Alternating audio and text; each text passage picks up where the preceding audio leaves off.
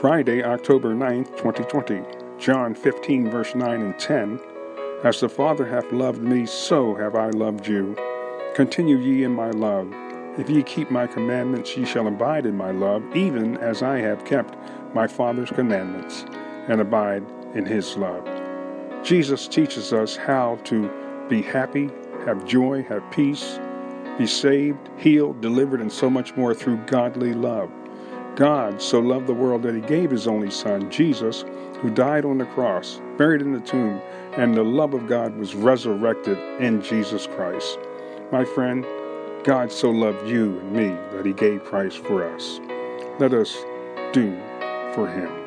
Father, in Jesus' name we pray for those that are lost, save the unsaved, heal the sick, raise those up that are weak and despondent according to the word of God, bring forth joy and peace in their lives. In Jesus' name we ask it. Amen.